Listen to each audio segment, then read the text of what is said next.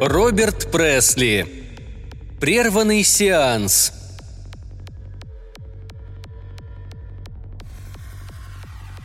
Моя жена готовит как ангел, а ее научный багаж позволяет ей уверенно найти переключатель телевизионных программ.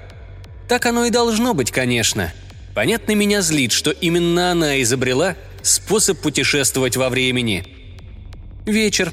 Я сижу у камина. Аннабель штопает носки.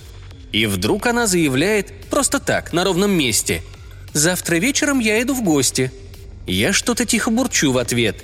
Это вовсе не значит, что я невежлив. Просто в этот момент я погружен в сложные уравнения из новой книги Сиберга по пси-электронике. «Программа с Дэнни Динглфутом тоже завтра вечером», — объясняет она. По крайней мере, она полагает, что это объяснение. Убежден, можно прожить с женщиной сто лет и не научиться понимать ее логику, если таковая существует. «Правильно, завтра», — соглашаюсь я, чувствуя, что ход уравнения начинает от меня ускользать. «Ну и что же?» «О нет, ничего». Теперь уже я не сомневаюсь. Придется перелистать шесть страниц обратно. Когда женщина говорит «О нет, ничего», она, безусловно, имеет в виду «очень даже чего», и лучше вам выслушать ее, а не то будет худо. Я складываю книгу у себя на коленях и терпеливо говорю. «Ну ладно, послушаем, что у тебя на уме». Она оскорбляется. «Если ты так относишься...» «Как я отношусь?» – спрашиваю.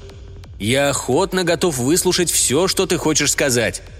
«У тебя такая мина, будто тебя заставляют бросить все, что тебе дорого, чтобы несколько минут послушать собственную жену. Каждый раз, когда ты утыкаешься носом в книгу. И хоть бы в самом деле занимался чем-нибудь стоящим. Это уже задевает меня всерьез. «Милочка, молю тебя, пойми, что электроника – моя работа. Она платит за квартиру, за бекон, за кости для собаки. А эта книга Сиберга – новинка». Она внимательно изучает штопку, Точно я – пустое место. Прием проверенный. Кто-нибудь верно додумается. Женщина. Вот кто способен сломить волю упорнейшего из политзаключенных. «Ну», — говорит она, когда снова начинает меня замечать. «Но если ты так много знаешь из своих книжек, почему ты не придумаешь чего-нибудь для дома?» Мне все-таки хочется сегодня еще вернуться к Сибергу, и потому я спрашиваю. «Например?» Я тебе уже говорила, но ты не слушал». «Ты говорила только, что завтра вечером идешь в гости, и программа с Дэнни Динглфутом передается по телевидению тоже завтра вечером. Очевидно, тебе придется ее пропустить, не так ли?» «Сто часов прошло, как я тебе это сказала. Но ты же знаешь, я никогда не пропускаю Дэнни. И будь ты на самом деле такой умный, как тебе кажется, ты бы сделал так, чтобы я посмотрела завтрашнюю программу сегодня», она не поставила в конец фразы восклицательный знак. Его поставил я. Ей это не пришло в голову, просто потому, что она совершенно не представляет себе, что именно говорит, что означают эти слова. «Моя дорогая Аннабель», — говорю я, — «почему бы тебе не отправиться на кухню и не приготовить ужин? Я убежден, что ты сделаешь это божественно. И пока ты будешь готовить, чуточку поразмысли. Как это можно увидеть сегодня программу, которую не начнут передавать раньше завтрашнего дня? Когда она идет на кухню, носик ее выражает бесконечное пренебрежение. С порога она бросает замечание, ответ на которое я не побоялся бы потребовать у самого Сиберга. «Я ведь могу узнать погоду на завтра, не так ли?» – говорит она. По службе мне часто приходится выезжать из города. На этот раз я возвращаюсь лишь через неделю – Жена берет у меня пальто, ведет меня прямо в кухню, где мы едим, когда нас только двое, и не для кого устраивать помпу. И там ставит передо мной тарелку с одним из ее знаменитых суфле, которые я готов есть утром, днем и ночью. Ее суфле предельно воздушны. Их необходимо придержать, чтобы не дать ему лететь. И очень разнообразны. Розовая – самая легкая из всех. Она подкрашивает его капелькой кларета. Я ем молча – было бы святотатством разговаривать за этим блюдом. Кроме того, я помню спор, который однажды разгорелся у нас как раз по поводу розового суфле. Я как-то попытался ей объяснить, что розовое суфле легче всех остальных благодаря счастливому совпадению. Точка кипения алкоголя, содержащегося в кларете, совпадает с температурой свертывания яичного белка. Она невероятно разозлилась, сказала, что я понятия не имею о том, что говорю. Мол, каждый может мне объяснить, что секрет приготовления суфле заключается в способе взбивания белка. В тот раз мы не разговаривали целых два дня. Сейчас я молчу. С меня довольно знать, что я прав. Я все еще уверен, про себя, что алкоголь, вскипая как раз в тот момент, когда белки сворачиваются, образует как бы соты из пузырьков, что и делает суфле таким невесомым. Я знаю, что она не права, еще и потому, что она вообще не признает точных кулинарных рецептов.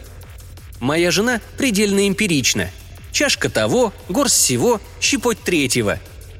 Ничто не взвешивается, не измеряется, и все время она болтает и даже не смотрит на то, что делает. И тем не менее, ни одного промаха. Каждый раз совершенство. Мы переходим в гостиную, и она показывает на телевизор. В первую минуту я не обращаю внимания на экран – меня слишком поражает нагромождение предметов между ножками телевизионного столика. Боже мой, сколько приборов она вытащила из моей мастерской. Перевожу страдающий взор на экран, и у меня слабеют ноги. Изображение немного не в фокусе, и контрастность не совсем, но знакомые шуточки не оставляют сомнения. Это ваш друг и мой друг, и друг каждой семьи – тот, кто никогда не разочарует вас и другое, и прочее, словом, никто иной, как Дэнни Динглфуд. Но его шуточки и гнусавое похохатывание – единственное, что я узнаю. Он удивительно плохо выглядит сегодня. И сколько ни верти ручку фокусировки, дело не меняется. Кто-то сжег этот телевизор с обоих концов, многозначительно говорю я. И получаю снисходительный ответ – меня удивит, если ты будешь выглядеть так же хорошо через 20 лет». Вот тут-то я и вспомнил о нашем споре недельной давности. Аннабель злорадствует. «Это тысячная передача. Он уже побил все рекорды популярности». Я мог бы ответить, что репертуар Дэнни за это время не стал новее, но молчу, потому что это, первое, значило бы признать нечто невозможное существующим, и второе – заставила бы мою драгоценную уклониться в сторону от темы. Остаток вечера я провожу, пытаясь понять, что она сделала с телевизором. Это трудно, потому что она категорически запрещает что бы то ни было разъединять. И все мои нападки на ее сооружение она отражает, коротко замечая, мол, эта штука ведь работает. И как я это объясню? Поскольку я имею привычку наклеивать этикетки на каждый свой прибор, понять ее выбор нетрудно – она выудила из моей мастерской блок синхронизатора, реликвию тех времен, когда я собирал наш первый телевизор, и соединила его с частотным модулятором, на шкале которого помечены опережение и отставание. А третья, главная деталь. Хотите верьте, хотите нет, часы-календарь, которые я сделал практически постоянными с помощью счетчика Гейгера и четверти грамма урана. Я объясняю, Синхронизатор ничего общего не имеет со временем, милочка. Она явно считает меня дурачком. Хронос – время, не так ли? А может, ты цепляешь ярлыки, которые значат не то, что на них написано? Я еле воздерживаюсь от напоминания о ее кухне, где вы должны открыть банку для риса, чтобы обнаружить сахар, а верный способ найти рис – заглянуть в сосуд, предназначенный для соли. И вместо этого показываю на частотный модулятор – это штука для получения тока с различной частотой колебаний. Когда ток выходит вот из этих двух дырочек розетки, у него частота 50 колебаний в секунду. Если я буду вертеть ручку опережения и отставания, я могу снизить частоту до одного и поднять ее до 50 тысяч колебаний в секунду. Но я мог бы вертеть ручку до второго пришествия, прежде чем ускорю или замедлю время. Удивительное дело, саркастически замечает она. «А у меня он работает. Когда я кручу ручку, твои старые глупые часы почему-то идут или вперед, или назад. Но ты не должен верить на слово мне. Включай и смотри сам. Увидишь, что на циферблате половина восьмого, вечер субботы». Естественно, сейчас именно половина восьмого вечер субботы. «1984-го?» – спрашивает она – и ох, как мне хочется стереть с ее хорошенького лица эту ухмылочку. Но в конце концов, я вынужден признать, что она права. Со своим кухонным эмпиризмом она состряпала аппарат, способный принимать телевизионные передачи из будущего. Когда я ложусь спать, уже занимается утро. Да, частотный модулятор действительно, по-видимому, регулирует опережение и отставание во времени, но один старый дефект мешает ему давать ток с частотой меньше 2000 колебаний. Это значит, что телевизор не может принимать программы, отодвинутые в будущее меньше, чем на 5 лет. И очень жаль, потому что сообразительному человеку без средств весьма бы пригодился список завтрашних победителей в расистых бегах. Зато я внимательно слежу за сообщениями о новинках в электронике. Вот бы изобрести какую-нибудь из них. Что касается вытекающих из такого поворота событий парадоксов, то я о них не тревожусь. Все равно я не верю в открытие, сделанное Аннабель. Но если есть что-нибудь, кроме юмора Денни, что не меняется со временем, то это характер передач. Жалкие крохи фактов окутаны такими облаками мути, что возможность собрать урожай практически ничтожна. И к тому же, как раз когда я начал уже приводить эти крохи в систему, надеясь по ним найти хотя бы новую молекулярную радиосхему, меня снова послали за город – когда я вернулся, то, честное слово, направился прямо к телевизору, даже не заглянул на кухню, чтобы узнать, какое сегодня суфле. Позднее выяснилось, что я ничего не потерял, так как суфле было столь же плоским и бесцветным, как и моя бесценная, которую я застал, съежившийся в кресле перед пустым экраном. «Он сломан», – трагическим шепотом произносит она.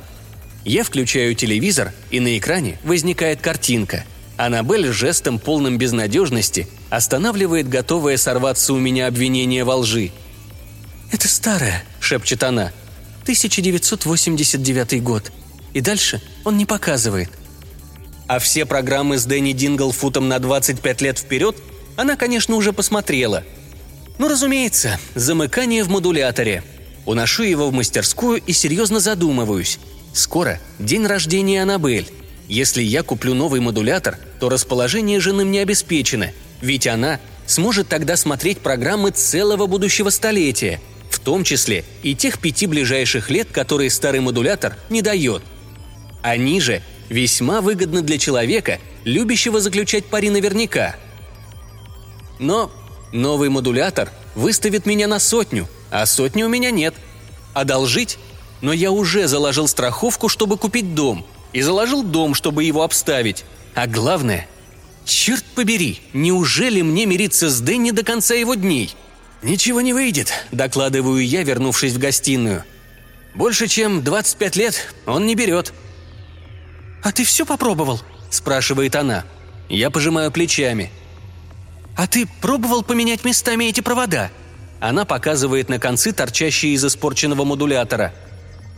«Я еще не свихнулся», она смотрит в сторону и вверх, так что мне видны только белки ее глаз. Взывает к невидимому собеседнику, всегда готовому с ней согласиться. Слава богу, что хоть ее мама живет далеко. «А по-моему, это надо было сделать прежде всего», — говорит она и приступает к делу. Снимает клеммы, перекрещивает провода, надевает клеммы снова. Я не успеваю выразить надежду, что она все же не включит прибор, как это уже сделано. Теоретически, мы должны были остаться при своих минус один телевизор. Но я всего лишь специалист. Ничего не произошло, кроме того, что, как вскоре выяснилось, те годы, что раньше были доступны, оказались вне пределов досягаемости, зато пустые периоды стали видны. Конечно, моя профессиональная гордость страдает, но есть два утешения. Аннабель скоро узнает, что и Дэнни не бессмертен, а я надеюсь сыграть таки в тотализатор – Список завтрашних победителей передо мной. Но если я поставлю на номер с предлагаемой выдачей к одной, то я изменю соотношение, и оно уже не будет 20 к одному. Трудно все-таки безнаказанно эксплуатировать парадоксы. И как будто бы мне мало одной неприятности, я вдруг слышу вопль. «Саймон!» – кричит жена, и слезы, вызванные известием о смерти Денни, еще текут по ее щекам – Смотри!» Судя по часам, прошло шесть месяцев после смерти незабвенного Дэнни Динглфута. На экране объявление о первой передаче из новой серии. Серия называется «Динглфут сын». Как вы думаете, Нет ли способа отправить эту штуку прогуляться в прошлое и отменить там одну свадьбу –